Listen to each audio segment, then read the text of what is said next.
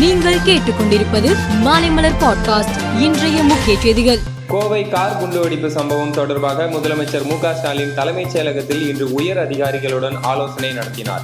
அதன் பின்னர் கோவை கார் குண்டுவெடிப்பு வழக்கை தேசிய புலனாய்வு அமைப்புக்கு மாற்ற முதலமைச்சர் மு ஸ்டாலின் பரிந்துரை செய்துள்ளார்.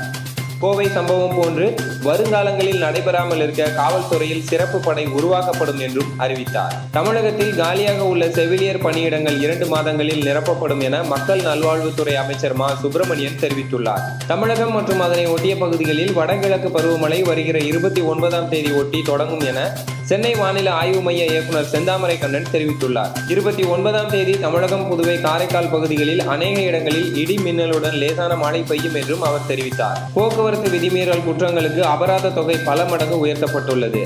இந்த நடைமுறை இன்று முதல் அமலுக்கு வந்துள்ளது. திடீரென அதிக அளவிலான தொகையை போலீசார் கேட்டதால் வாகன ஓட்டிகள் தவிப்புக்கு உள்ளானார்கள். புதிய அபராத கட்டணங்கள் அதிகமாக இருப்பதாக வாகன ஓட்டிகள் குற்றம் சாட்டுகின்றனர். இந்தியாவில் புதிதாக வெளியிடப்படும் ரூபாய் நோட்டுகளில் இந்து கடவுள்களான லட்சுமி மற்றும் விநாயகர் ஆகியோரது உருவங்களை இடம்பெற செய்ய வேண்டும் என டெல்லி முதல்வர் கெஜ்ரிவால் கேட்டுக் கொண்டுள்ளார் இரு தெய்வங்களின் உருவங்கள் ரூபாய் நோட்டுகளில் இருப்பது நாட்டை வளம்பெற செய்ய உதவும் என்றும் நாட்டின் பொருளாதார சூழ்நிலை மேம்படும் என்றும் அவர் குறிப்பிட்டுள்ளார். காங்கிரஸ் கட்சியின் தலைவராக தேர்ந்தெடுக்கப்பட்ட மல்லிகார்ஜுன கார்கே இன்று பொறுப்பேற்றார். தலைவர் பதவியை விட்டுச் சென்ற சோனியா காந்தி அவரிடம் முறைப்படி தலைமை பொறுப்பை ஒப்படைத்து வாழ்த்து தெரிவித்தார்.